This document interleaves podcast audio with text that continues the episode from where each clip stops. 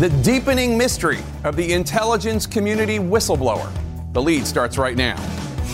Breaking news. The Inspector General of the U.S. intelligence community is sounding the alarm today, saying the Trump administration is keeping him from doing his job and preventing him from sharing a serious whistleblower complaint about the president with Congress. Dangerous drumbeat. Iran warns of all-out war as President Trump weighs an attack. How would a President Pete handle this crisis? Afghanistan veteran and 2020 candidate Mayor Pete Buttigieg weighs in this hour. Also breaking today, the Canadian Prime Minister apologizing again after a new image shows him in dark makeup, the third such racist incident. Could this mean curtains for North America's wokest leader? This is CNN Breaking News. Welcome to The Lead. I'm Jake Tapper, and we begin today with breaking news in the politics lead. An alarm being sounded today by the Inspector General of the U.S. intelligence community, Michael Atkinson, saying that the acting director of national intelligence is keeping him from executing two of his most important duties and responsibilities. The White House, Justice Department, and the acting director of national intelligence have blocked Atkinson from sharing with Congress details of a whistleblower complaint, which could involve communications between President Trump and a foreign leader, according to three sources. Today, President Trump dismissed the idea that he did anything wrong. CNN's Alex Marquardt kicks off our coverage. It's a deadlock over an unseen, potentially explosive complaint by a member of the intelligence community about the president. That in communications between a foreign leader and President Trump, he, according to the Washington Post, had made that leader a promise. What he allegedly promised is unknown, as is who the foreign leader was. But it was enough of a blockbuster claim for the intelligence community inspector general to feel forced to go to Congress, claiming the whistleblower complaint is being blocked by the White House, the Department of Justice, and the Office of Director of National Intelligence, because they believe it's not an intelligence matter. In a letter to the House Intelligence Committee, the Inspector General writes that the complaint not only falls within the DNI's jurisdiction, but relates to one of the most significant and important of the DNI responsibilities to the American people. That whole purpose is being frustrated here because the Director of National Intelligence has made the unprecedented decision not to share the complaint with Congress. The lawyer for Acting Director of National Intelligence, Joseph Maguire, argues the complaint here involves confidential and potentially privileged matters relating to the interest of other stakeholders within the executive branch. Sources tell CNN it was the White House and the Department of Justice that told Maguire that he doesn't have jurisdiction. Today, when the IG spoke to the House Intelligence Committee, he didn't provide any details about the whistleblower's complaint. Hamstrung, the chairman said, by someone trying to manipulate the system. We can't get an answer because the Department of Justice and the Director of National Intelligence will not authorize the IG to tell us. And the Inspector General is doing his very best to be very careful that he follow the law. The complaint was filed on August 12th, just days before then-Director of National Intelligence Dan Coats, as well as his deputy, Sue Gordon, were pushed out by the president on August 15th. It was also after the president had communicated with a number of world leaders in the previous weeks, including the president of Ukraine, the prime minister of Israel, the dictator of North Korea, the emir of Qatar, and the president of Russia, Vladimir Putin.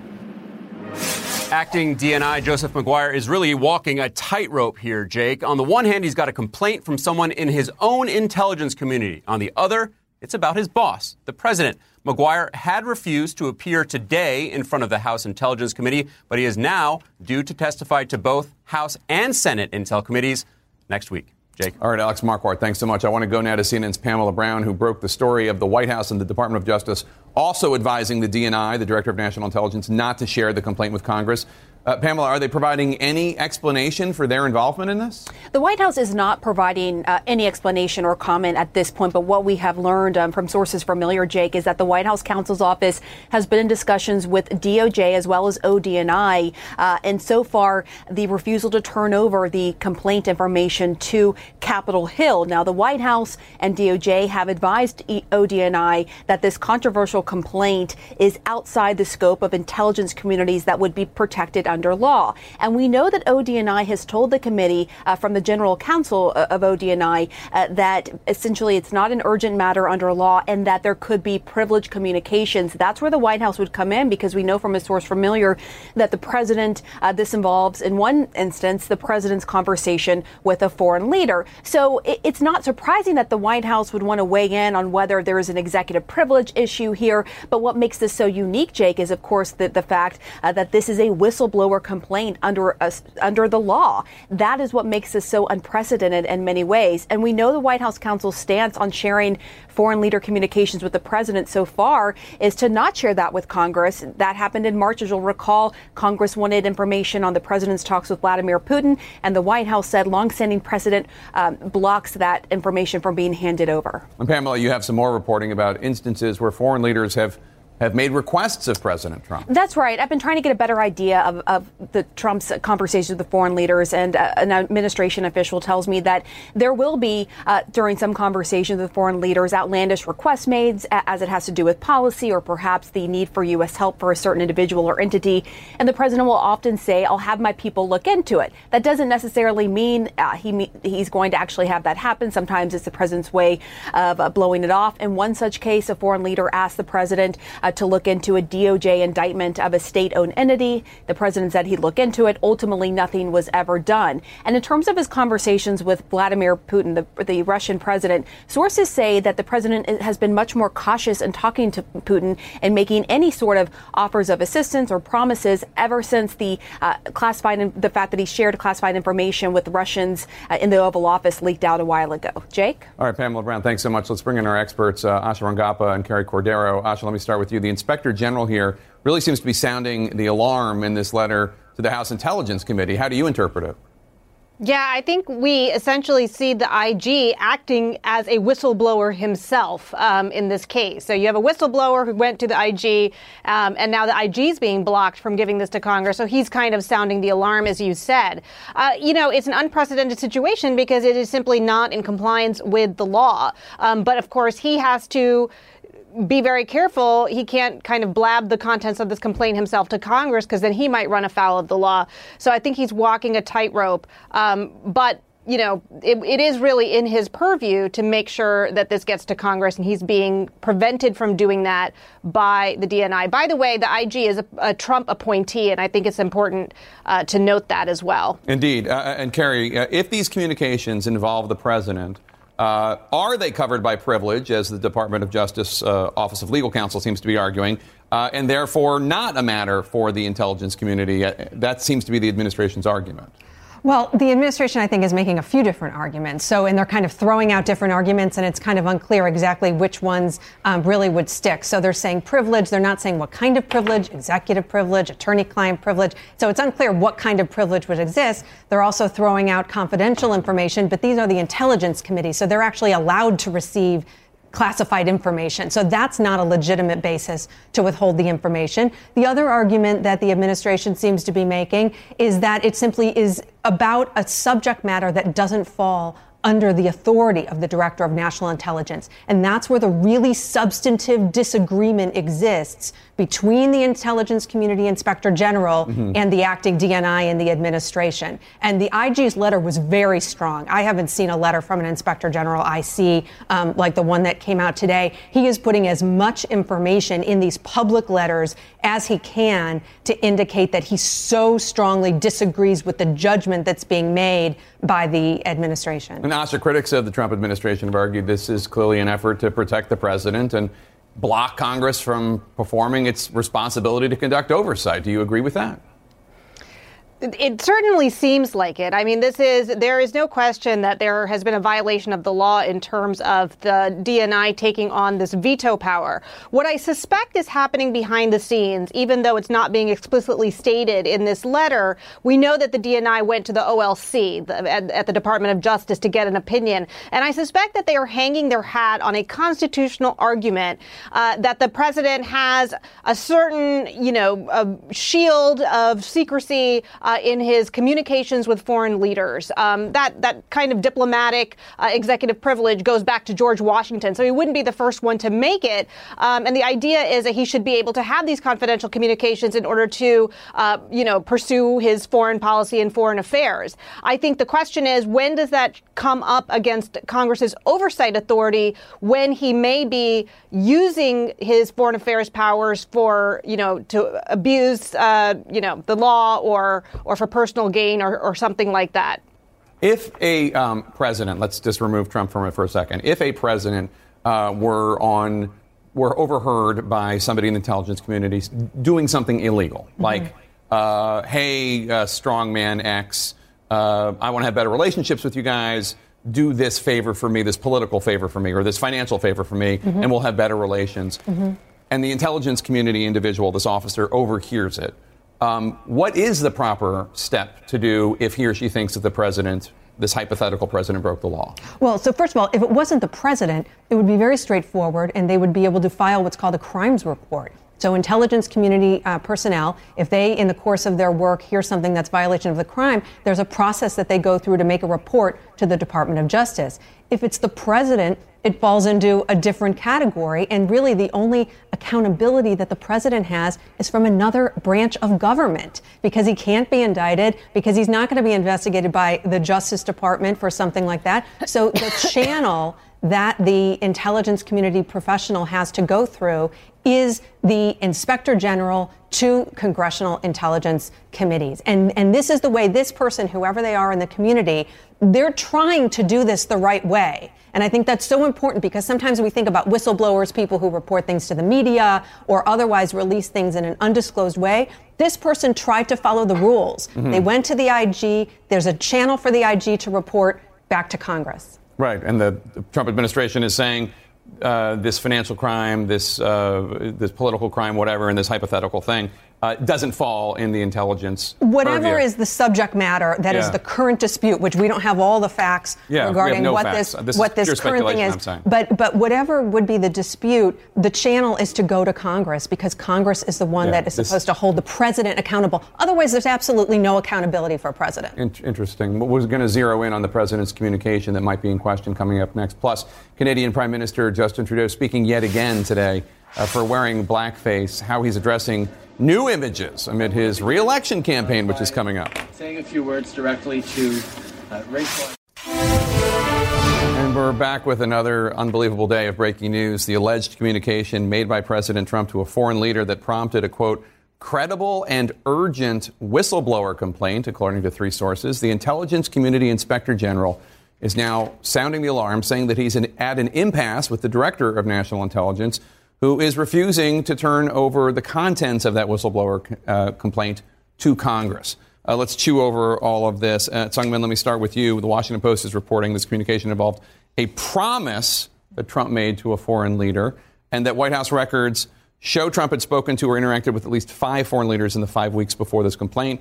Putin from Russia, Kim Jong-un from North Korea, the Prime Minister of Pakistan, the Prime Minister of the Netherlands, and the Emir of Qatar. Although it's not clear which communication, if any, of those 5 this had anything to do with, because they're completely opaque. They do not share the communications they have with foreign leaders. That's correct. And obviously, there are many options right there, and perhaps others, that this promise that we don't know what it is and with which foreign leader it was.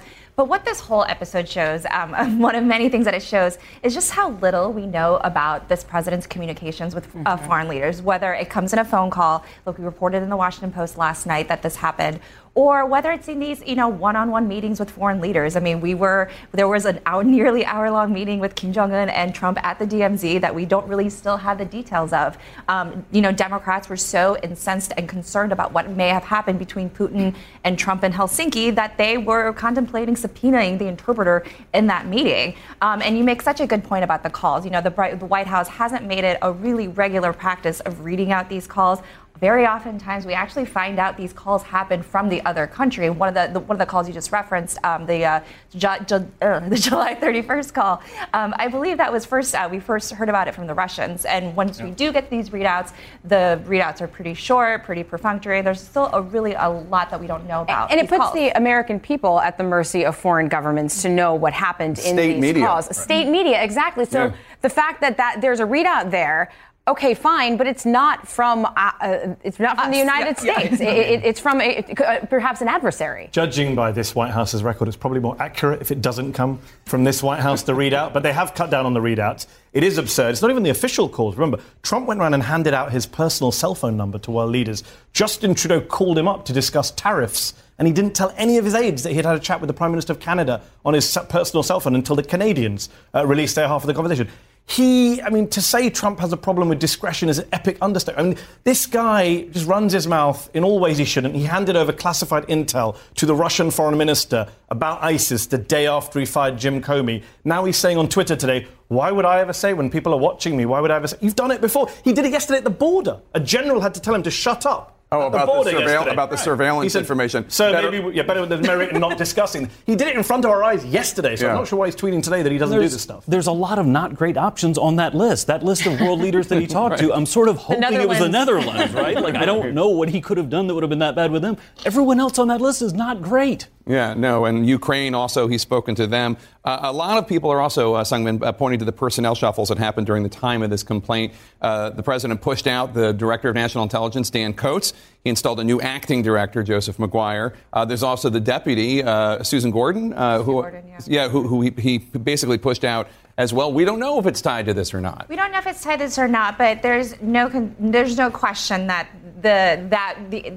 the issue of the intel community versus the president has become such a political issue. And one of the people that you left out in that conversation was the person that the president initially contemplated to replace Dan Coats. It was John Ratcliffe. He's a House Republican. He respected in the House Republican conference, but did not have the intel credentials, seen as a very partisan warrior, and it's for a position that's supposed to be probably the most nonpartisan of all. So it's just this constant struggle that we're seeing escalate between all those factors right now. And with the struggle we're not seeing, Mehdi, is normally the House and Senate are pushing back and saying we're supposed to do oversight over the president. The Democrats are trying to do that. We haven't heard anything from the Republican leaders about any of this stuff. But it's their job to know, because that's the oversight. In the old days, if there is such a thing as the old days, on issues of at least of intelligence and national security, you would have no real blue water between the two parties. But now, even on intelligence issues, the Republicans see everything as a deep state conspiracy. And it's only a matter of time until this whistleblower is called a deep state agent trying to take out the president. By the way, the acting role of DNI is a problem. We know Trump likes to put everyone in as acting because then he can steamroll them. You control them or not. Well, and House and Senate Republicans are not going to be interested in investigating this. And House Democrats have been pretty inept thus far at holding these things up to the light and drawing attention to things that the president has done. I'll be interested, though, to see what comes out of Senate Intel. I think they're being briefed next week on this, because it seems like Warner and Burr have had a much better relationship than we've seen on the other side. Absolutely. Everyone stick around. We've got more to talk about. Mayor Pete Buttigieg has a background in intelligence from his days in the military. We're going to get his take on this mystery case next.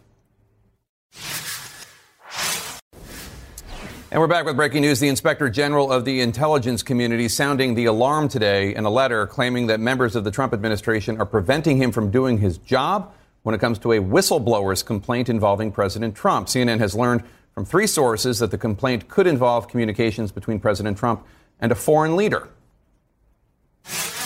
Joining me now is Democratic presidential candidate and the mayor of South Bend, Indiana, Pete Buttigieg. Mayor Buttigieg, thanks for joining us. So a letter was just released from the Inspector General of the Intelligence Community to the leaders of the House Intelligence Committee. He's essentially saying in the letter that he has a complaint from a whistleblower that he wants to share with them, the leaders of the House Intelligence Committee. But the acting director of national intelligence and the Justice Department are blocking him from bringing it to these congressional leaders. What's your response? My response is that muzzling the Inspector General's independence is the exact wrong direction for this administration to take. Look, in this country, Congress has oversight of the executive branch in order to prevent abuses. The whole idea of an independent inspector general and a whistleblower function is to make sure that when some kind of abuse is observed or suspected, it can get addressed. And the inspector general has a duty to bring this to Congress. First of all, it raises the question of what exactly is it that they don't want Congress to find out. Secondly, it shows that they have no respect for the process. Remember, we're talking about an intelligence committee where all of the members have clearances and, frankly, a much better track record of handling classified and sensitive information than the president and the administration do.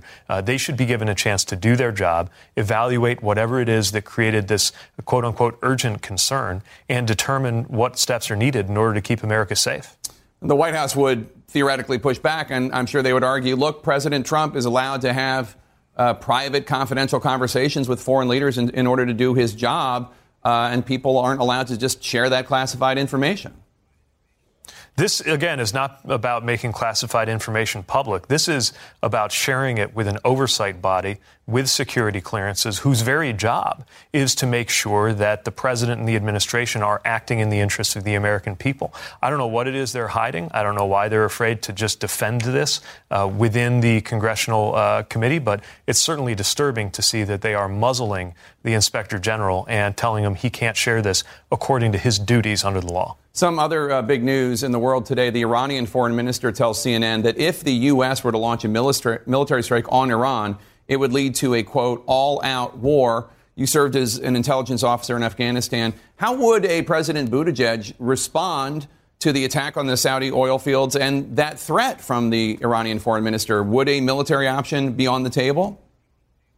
Well, everything is on the table, but the priority has to be de-escalation. And I'm very concerned. This latest talk might just be bluster, but I'm more concerned about how actions could continue to escalate the tensions that are there. Remember, this president decided to authorize an attack on Iran and then changed his mind at the last minute. And that was before we started seeing the current instability in terms of who's even giving him advice. This is an incredibly precarious situation, and I'm worried that it could actually get out of the control both of the White House and of the Iranians. What we need are measured steps that de-escalate the situation there. And, by the way, since this attack on the Saudi oil fields appears to have been spillover from the conflict in Yemen, let's make sure that there is some strategy for resolving that conflict in Yemen. We could exercise leverage with both the Saudis and the Iranians to do something about this. But when American leadership is absent, the world gets a more dangerous place, gets to be a more dangerous place day by day.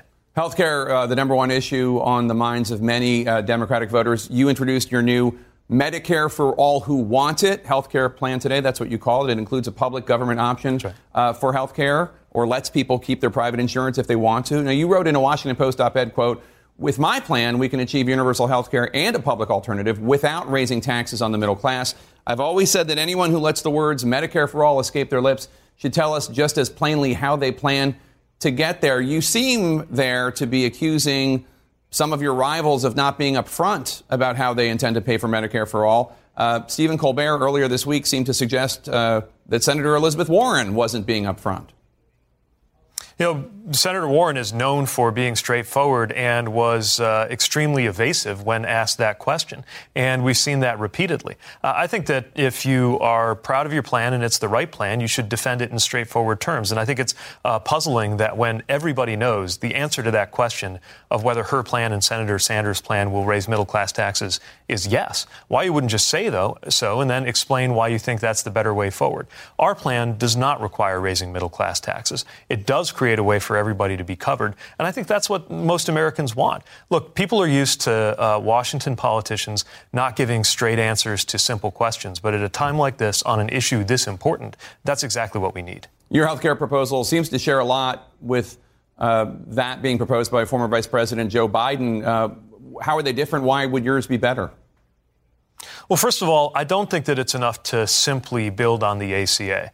Certainly the ACA was a leap forward, and we should be thankful that the Obama administration delivered that. But we know that far too many Americans are finding that they still can't get good insurance, or when they have insurance, affordability remains an enormous problem. We're seeking to attack the problem of affordability from several angles, insurance, but also looking at what's driving those costs in the first place. And I really do believe the public alternative will be better. It could well be the glide path that leads to a Medicare for all environment. I just don't think it's a good idea to command Americans to adopt Medicare for all, whether they want it or not. Under my plan, if you prefer to keep your private insurance, you can. I just think that ours will be better. And if we're right, then Americans will decide that for themselves. Democratic presidential candidate Mayor Pete Buttigieg, thanks so much for your time, sir. Appreciate it as always. Sure thing. Good to be with you. Mayor Buttigieg is not the only 2020 candidate calling out Senator Warren. The other swipes directed at her today, coincidentally coming as Warren sees a rise in the polls. Stay with us. In our 2020 lead, if you ever doubted how important Iowa is, just take a look at what's happening now. Senator Kamala Harris's campaign is doubling focus on the state, saying she must finish in the top three come voting time, or to put it a different way, as a reporter from Vice tweeted today, Senator Harris told a colleague, quote, "I'm effing moving to Iowa." This as 2020 candidates descend on the state for two major campaign events. I want to get to Iowa in a minute, but first, take a listen to what Mayor Pete Buttigieg just told me about his new Medicare for All plan, all who want it, he said, and his criticism of his opponents, especially Elizabeth Warren, about whether or not they're fully explaining, whether or not she's fully explaining how she's going to pay for it. Take a listen. You know, Senator Warren is known for being straightforward and was extremely evasive when asked that question. And we've seen that repeatedly. I think that if you are proud of your plan and it's the right plan, you should defend it in straightforward terms. And I think it's puzzling that when everybody knows the answer to that question of whether her plan and Senator Sanders' plan will raise middle class taxes is yes. Why you wouldn't just say, though, so. Now, Sanders is more direct, but the full context, of course, is that taxes will go up, but premiums will be eliminated and universal coverage will be provided. That is an important context. But, I mean, he has a point. He's talking about that Warren was grilled by Stephen Colbert earlier this week and wouldn't give a straight answer on it. She's got a plan for everything, but not on the most important issue for many of the people in her party. On healthcare, she has dodged talking about it in detail, putting detailed plans on her website. I think Mayor Pete calling other people kind of evasive, not being straightforward. Back in February, January, when he launched on the scene, kind of on the presidential, he was saying single payer is great. It's the centrist position. It's the compromise position. Now I think he's worked out there's nowhere really for him to go. He hasn't had that continual rise. He's in the kind of Joe Biden lane. So he's got a Joe Biden plan and he's attacking the main rival to Joe Biden, the person who's really swallowing up all the votes in between Biden and Sanders. So I think it's kind of opportunistic on his part as well, not just on Warren's part, dodging the detail. An opportunistic politician, you say. Indeed, indeed. So listen to that. Speaking of this, somebody else perhaps in that Biden lane is Senator Amy Klobuchar. Listen to her earlier today. My view of this is we've got a lot of great people running, but some of these ideas are better left in the college faculty lounge. You know, to Klobuchar's credit, she actually said this during the debate. Like she said, I think she said, "Great idea, bad plan," or something like that. I can't remember her exact verbiage. So she's actually, come at in a respectful way some of these front runners. But yeah, I mean, these centrists are taking a position that I think polling reflects when you look at not just Democrats, that people don't want to give up their private health insurance. Medicare for all is all fun and games until you ask the question, would you be willing to give up your insurance? And then it gets a little bit more dicey. And yeah, I mean, there's two fundamental problems that Democrats have with these plans. One is 149 million Americans have a private plan that they generally like, or at least find acceptable. They're scared of a government alternative, and paying for it is vastly expensive. Covering the people who are currently uncovered, they are by definition hard to cover. It costs a lot of money. People are unwilling to pay higher taxes to cover someone else. I want to bring you in a second, but Maddie, I just think they're not scared of a government alternative. I mean, looking at the polling, as Jackie points out, they do like Medicare for all in principle. Obviously, when you drill into details, you can ask polling questions any way you want. If you tell them you get to keep your doctor, then the position changes. Right. I don't think people love that. I'm with Warren on this. I don't think people love their insurance company. Medicare for all is a great pro-insurance. They like their plan and they like their doctors. Medicare for all is a great slogan. One in four Americans loses their plan and doctors in the year when they change jobs. We're seeing what's happening in GM. I just think, look, if we get into the polling, you can ask the question anyway, and you can get pro-Medicare for all, pro-public option. There's not many people in favor of people losing their health care apart from the GOP caucus. If you tell people that you're going to lose your health care plan and the access to your doctor that you like, and you're going to pay more, that is deeply unpopular, and that's the problem with this plan. And that's what you won't answer. We're not going to resolve this right now, but I do want to talk about Iowa, because you have Kamala Harris, Senator Harris, going there, saying she's doubling down. We just learned that Bernie Sanders had got rid of his political director in Iowa earlier this summer. It's pretty pivotal for a lot of these candidates. It's pretty pivotal, and you see how Kamala Harris is really refocusing her energy on there. And I think this is a critical move for her because you've seen how she's kind of stagnated in the polling since she had that really big moment in one of the previous debates where she went after Joe Biden. Her numbers went up. Her fundraising clearly went up. And I thought it was interesting how her campaign acknowledged in a call with reporters earlier today that was a sugar high. They realized that wasn't going to last for a long time. You saw in the last debate how she really tried to focus her attention, her energy on Trump and trying to show herself as the best person to go up against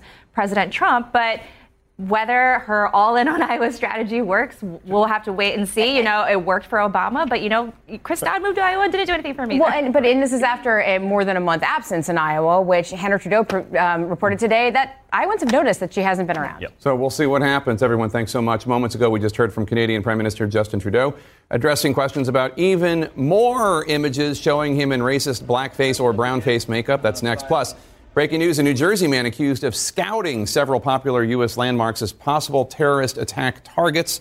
That story's next. We have some breaking news for you now. The feds say a New Jersey man was an operative for Hezbollah, scouting the most famous locations in the country for a terrorist attack, from the Statue of Liberty to Fenway Park in Boston to the U.S. Capitol. Joining me now with this breaking news is CNN's Bryn Gingras. And Bryn, apparently this individual was conducting surveillance on these locations, and the Fed said he even took photographs? Yeah, Jake, not only just photographs, but video as well, according to a 33-page complaint that was unsealed today. According to federal authorities, this man named Alexei Saab, 42 years old from Morristown, New Jersey, was a naturalized citizen back in 2008 here in the U.S., but they believe he had been working with the terrorist group Hezbollah for more than 2 decades. And as you said it, acting as a scout for the terrorist group during that time here in the U.S., scouting out locations in Boston, in Washington, D.C., in New York City, and major locations in all of those cities. For example, in Washington, D.C., the White House, the U.S. Capitol, in New York City, the United Nations, Statue of Liberty, the Stock Exchange, the FBI headquarters, airports, even bridges and tunnels, to quote, according to the complaint, have structural weakness of locations to cause the most destruction. That's sort of the information that he was trying to glean from his surveillance and then reporting that back to the terrorist organization, according to this, again, 33-page complaint, which was released or unsealed, rather, today. But we do believe he has been in custody for a few months now, Jake. All right, Bryn Gingras, thank you so much. In our world lead today, just moments ago, Canadian Prime Minister Justin Trudeau faced new questions about even more images of him in blackface and brownface. As a scandal rocks his re-election campaign, Trudeau apologized when the first photo surfaced, showing his face and hands covered in dark makeup at an Arabian Nights party in 2001. Now a similar high school photo and video have emerged of him sporting similar racist images. Let's go to Paula Newton, who covers Canada for CNN. And Paula, the scandals now consume Trudeau ahead of next month's election? Yeah, absolutely. No one can think of anyone else, and that includes the opposition parties. And the reason is you just have to look at those pictures. It is just jaw-dropping, especially for a man who really is the political brand, is that he is inclusive, and he has fought for women's rights, Indigenous rights, and to have that kind of diversity in Canadian society. Look, Jake, there were many, many words of contrition. He said it quite often. I want you to take a listen to him once again apologizing. People who live with the kind of discrimination that far too many people do because of the color of their skin, or their history, or their origins, or their language, or their religion, face on a regular basis. And I didn't see that from the layers of privilege that I have. And for that, I am deeply sorry. You know, the layers of white privilege, and he called them out as racist. And in terms of what he said in that press conference, he said he could not recollect if there were other times when he did this. I want to take you through some of this. This was the first one, as we said, a gala at a private school function where he was a teacher. He was 29 years old. You see him there, apparently in the costume of Aladdin. But then other photos, one during high school where he was impersonating Harry Belafonte. You see it there. And then yet another. We're not exactly sure of its origins, but apparently it happened again in the 90s. It is video. And as you can see, he's being quite glib and quite offensive, many would say, in terms of his costume, but also his demeanor. I mean, Jake, the issue here is that he called it out for what many people saw it as, and that is racist. Well, yeah, they're clearly racist images, and I assume they play the same in Canada as they do in the United States when we've had scandals here, including involving the governor of the Virginia. They're just seen as out-and-out racist, right? Absolutely. I think there's some discussion as to whether or not Canada's had the same legacy with slavery and if it means that much. I would say absolutely not, especially in the last 2 to 3 decades. And the Prime Minister knows this. The very complexion of Canada has changed. They are your neighbors, your children's friends. And the many words that came out of so many communities today, Jake, was a betrayal and hurtful. And that will be what the Prime Minister has to contend with going forward. And certainly 29 years old enough to know better. Mm-hmm. Paul, thanks so much. Appreciate it. Coming up next, questions for the Pentagon after reports that the U.S. military fired a deadly drone strike in Afghanistan, one that may not have hit its intended target. Stay with us. In our world lead now, a drone strike carried out by U.S. forces has killed at least 16 people and wounded 8 more in eastern Afghanistan. The strike targeted ISIS militants, but the Pentagon says that it's investigating reports that some of the victims are not terrorists, they're innocent civilians. This comes during an uptick in violent attacks by the Taliban in the region ahead of the Afghan presidential elections next weekend, and what the Taliban says is an effort to dissuade voting. CNN's Barbara Starr joins me now. Barbara, what are you hearing about this drone strike? Well, as you say, Jake, the U.S.-led coalition says now it's all under investigation, this drone strike taking place in a remote area of eastern Afghanistan. 16 killed, 8 wounded, and what they simply don't know at this point is they were targeting ISIS, but is that who was killed? That's the point of the investigation. They're going to have to talk to local people out there, local leaders, and try and determine exactly what did happen here. So a lot of concern about all of this. And as you say, Jake, it comes during this period of rising violence. Yeah, and ever since that Labor Day Camp David meeting between President Trump and the Taliban fell through, the terrorist group has been increasingly violent, at least 15 killed, 66 wounded in a car bomb just today.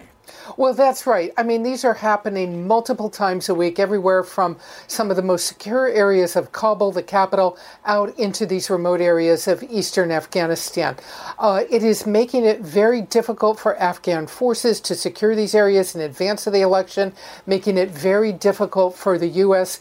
to try and improve security, help improve security, so that eventually U.S. forces can withdraw as President Trump wants. And as for the Taliban, President Trump called off the peace talks, and ever since then, the Taliban have just been going at it. Numerous scores of Afghan civilians killed. It is those Afghan civilians that continue to pay the price. Jake. All right, Barbara Starr at the Pentagon. Thank you so much. You can follow me on Facebook, Instagram, Twitter, @JakeTapper. You can tweet the show @TheLeadCNN. We actually read your tweets. Our coverage on CNN continues right now. Thanks for watching. Quality sleep is essential, and that's why the Sleep Number Smart Bed is designed for your ever-evolving sleep needs. So you can choose what's right for you whenever you like. Need a bed that's firmer or softer on either side? Helps you sleep at a comfortable temperature. Quiets their snores. Sleep Number does that. Sleep better together. J.D. Power ranks Sleep Number #1 in customer satisfaction with mattresses purchased in-store. And now, save 50% on Sleep Number limited edition smart beds for a limited time. For J.D. Power 2023 award information, visit jdpower.com/awards. Only at Sleep Number stores or sleepnumber.com. I'm Dr. Sanjay Gupta, host of the Chasing Life podcast. In honor of our 10th season, we want to hear from you. Leave us a message at 470-396-0832 and tell us how you chase life. It could be used on an upcoming episode.